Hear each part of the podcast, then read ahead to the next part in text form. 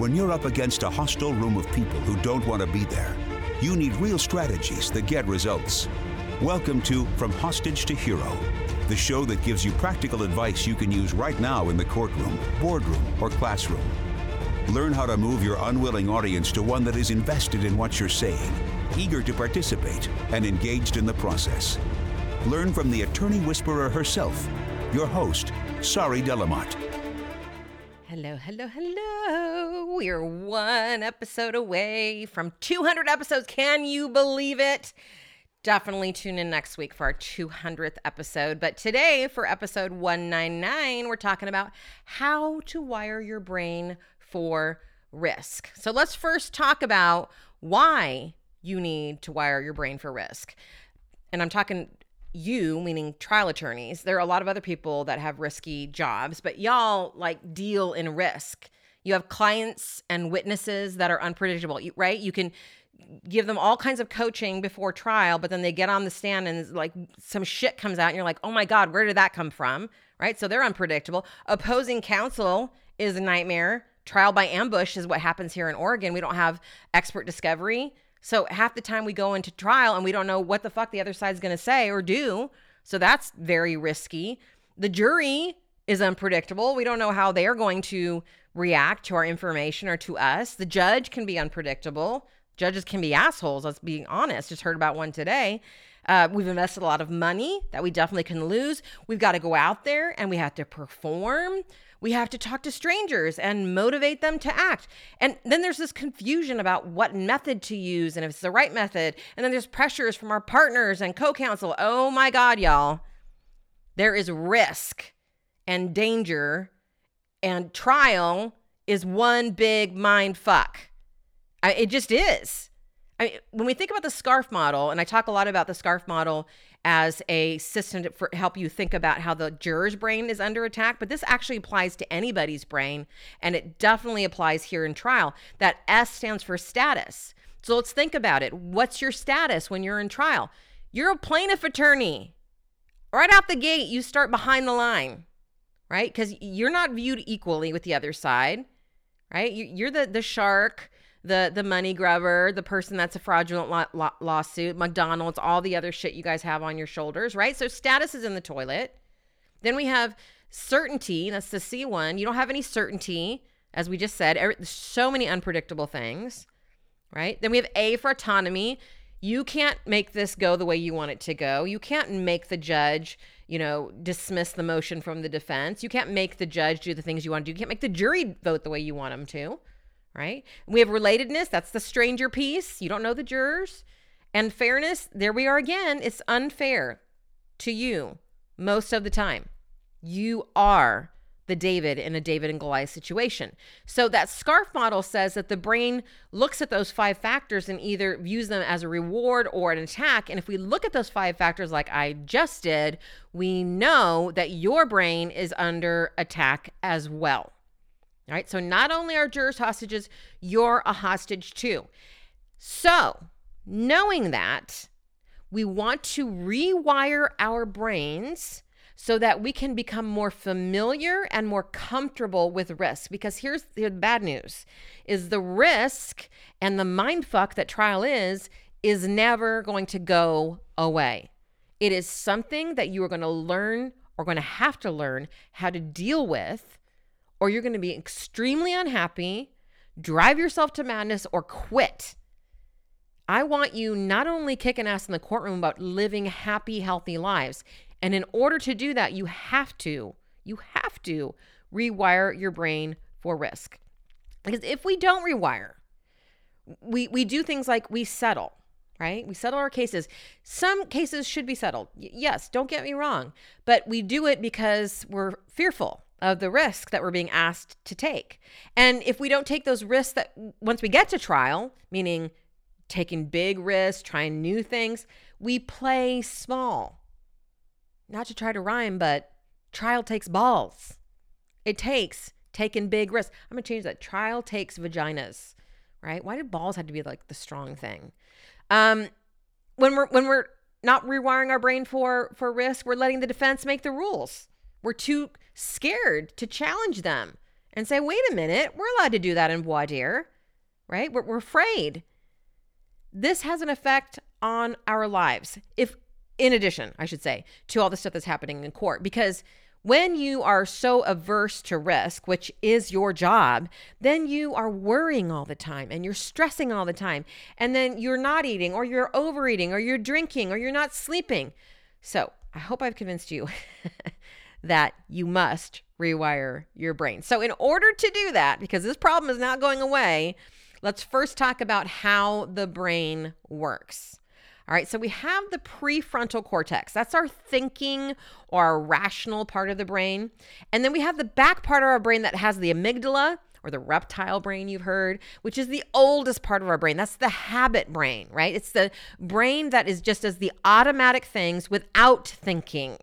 Now, when we're in fight or flight, which we are, when we are in a risky situation, that activates our sympathetic nervous system, right? So we start breathing higher and now the amygdala takes over and it bypasses the prefrontal cortex, which is the logical part of our brain, because it is wired to keep us safe. It does not know the difference between, oh my God, we're going to lose this trial, and oh my God, there's a bear that's about to rip my head off, right? Its whole job is to alert you to danger and get you to safety.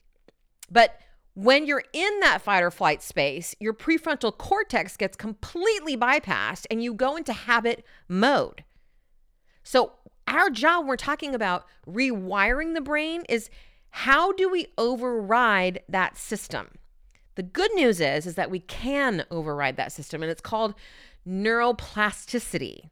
Our brains our neuro there's neuroplasticity in our brains and that refers to the brain's ability to rewire itself when there's a need for it to adapt. Now, there are two types of neuroplasticity, right? Because the brain automatically does this in in cases let's say of a bad car crash and a temporary brain injury, right? That's called experiential or experience dependent neuroplasticity. It's a passive process. I'm reading this from um, from something I found online, so you know it's true. No, this is true. In which reinforce habits by doing them unconsciously over and over again, whether they're good or bad, or by something that happens to you. But what we're talking about here today is doing it yourself, which is called self directed neuroplasticity. So that is something that you direct. Now, you may be listening and thinking, well, if it's self directed, I think that needs the prefrontal cortex, right? Because I'm thinking about it, I'm self directing it. Y- you would be right, for sure. But if trial activates our uh, fight or flight response and that overrides our prefrontal cortex, you know, how do we do this? That's what I'm about to show you. It takes practice. We have to practice handling risk to, well, handle risk. So here's what I mean. First, I want you to think about how we create new neural pathways in our brain. The way that we create new neural pathways is we do new things. Now, at first, the new thing is going to feel really, really hard to do, right? And it's like walking. I've used this, this example many times. I've probably even said it here. It's like walking in waist high grass, right? You have to walk over that grass over and over again until you wear a, a path in there. And then you can go faster. That's exactly how our neurons work in the brain, those neural pathways. The neurons can now go along the pathway quicker because it's a well-worn path. Now, here's the bad news is that once you have a neural pathway, you always have a neural pathway. Even when you're rewiring your brain, you're not getting rid of old pathways. You're just creating new pathways, which is really super fucking cool if you ask me. But that means that we have the tendency to slip back into old habits. So that's why we need to consistently grease the wheel, so to speak, on those new neural pathways so that they become habit and not need the use of the prefrontal cortex, if you catch my drift. Drift. so here's what I want you to think about. Think about something that you want to change in your life, something that you want to rewire in your brain.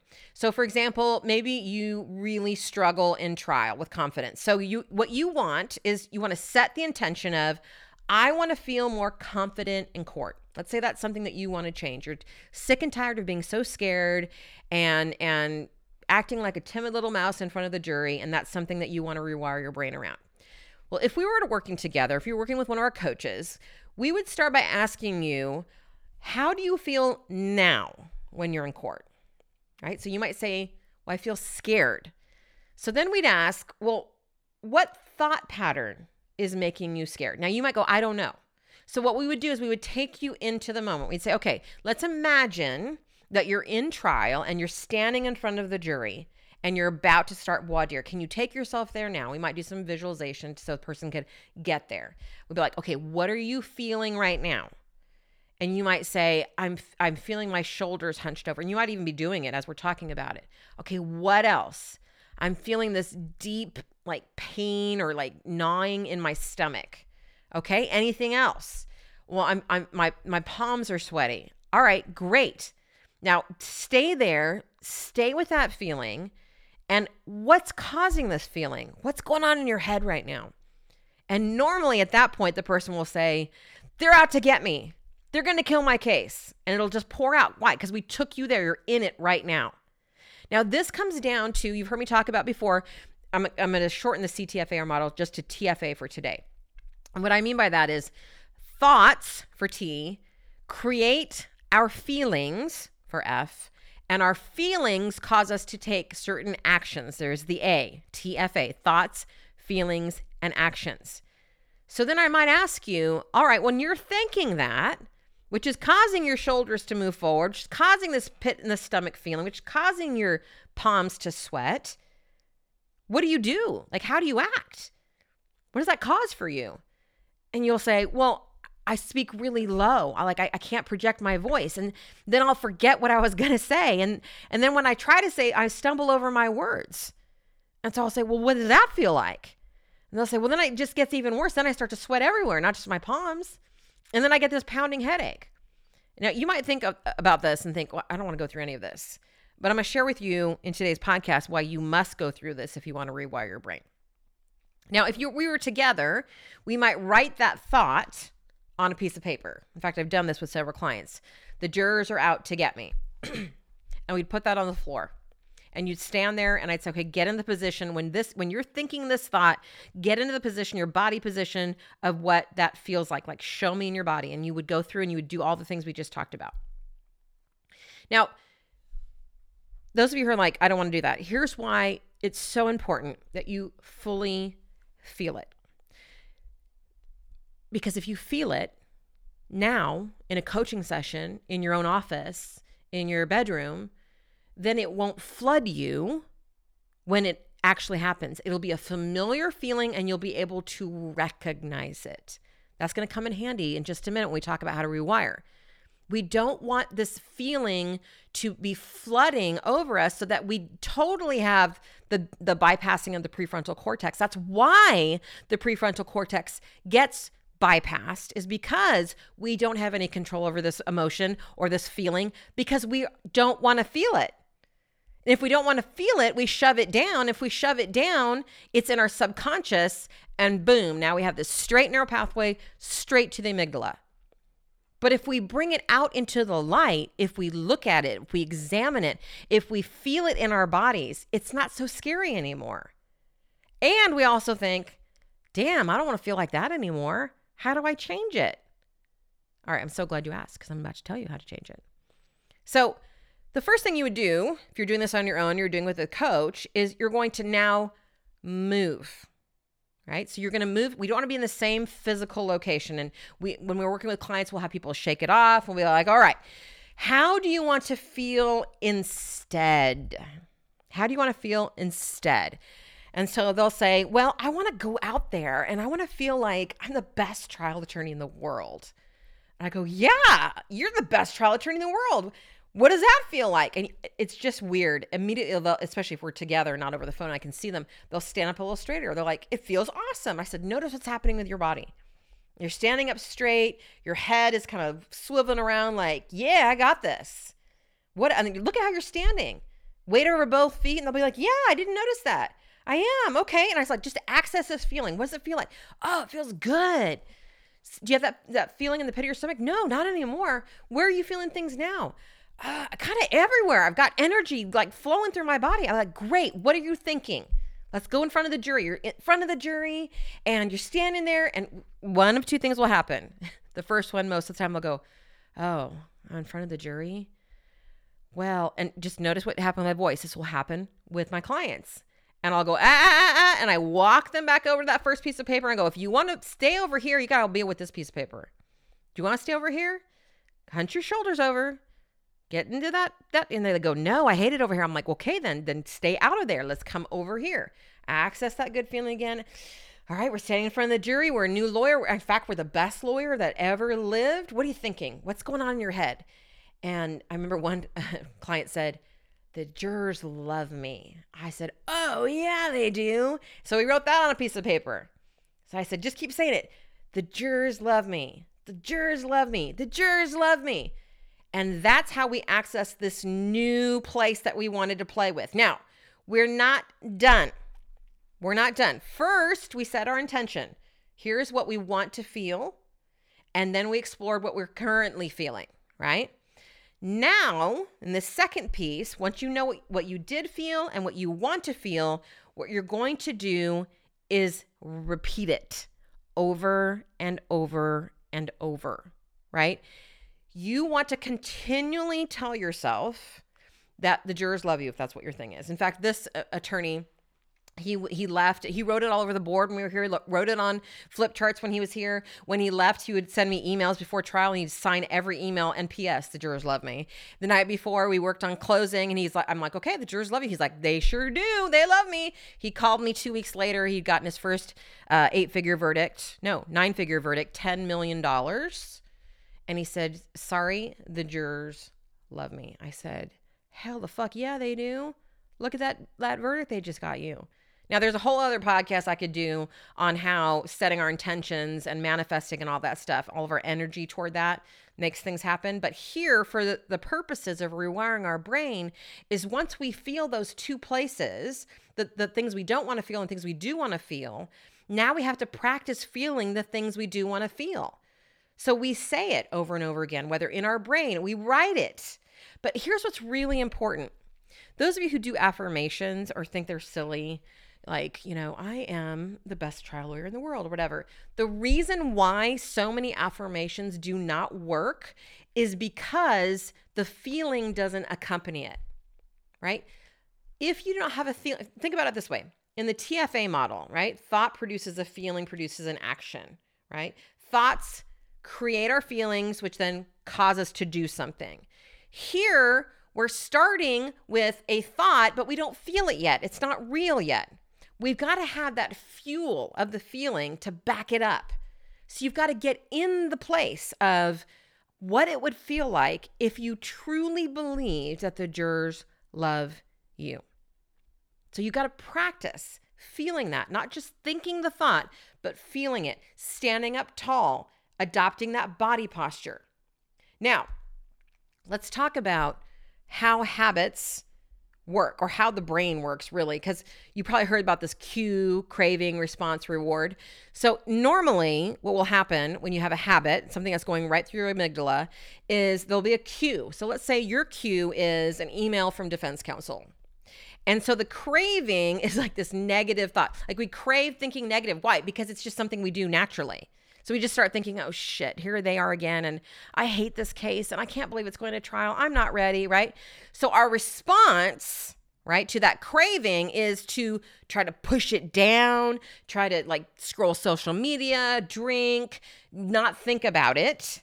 The reward in that moment is we're not thinking about it, it goes away temporarily but it gets trapped. That's why when we're in trial, all that stuff comes flooding out because we never fucking dealt with it in the first place.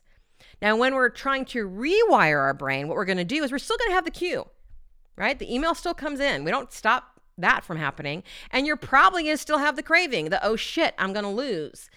But now, since you've been practicing, you're going to do a couple things. First, you're going to notice that you have that pit in the stomach feeling. You're going to notice that your shoulders are leaning forward. Why? Because you we took you there. Because you felt it on purpose and you're going wait a minute. Wait a minute. This is my old wiring. I'm starting to go down that old neural pathway. So then you can catch it. you can stop and you can go, wait a minute. You can get your shoulders back up. You can probably even stand from your desk and you can either say out loud or in your head, the jurors love me. The reward, peace. Isn't that what we want? That's why we feel both things. So that when we get that cue, when there's something that reminds us, right, of of the upcoming trial and all of our fear around it, that we have this this way of knowing what that feels like because we're familiar with it and we stop it in its tracks and we choose to think and feel something differently. Now, here's the real real clincher for rewiring your brain. That, my friends, was all rehearsal. All of that work, which is a lot of work, don't get me wrong, is rehearsal. Now you got to practice.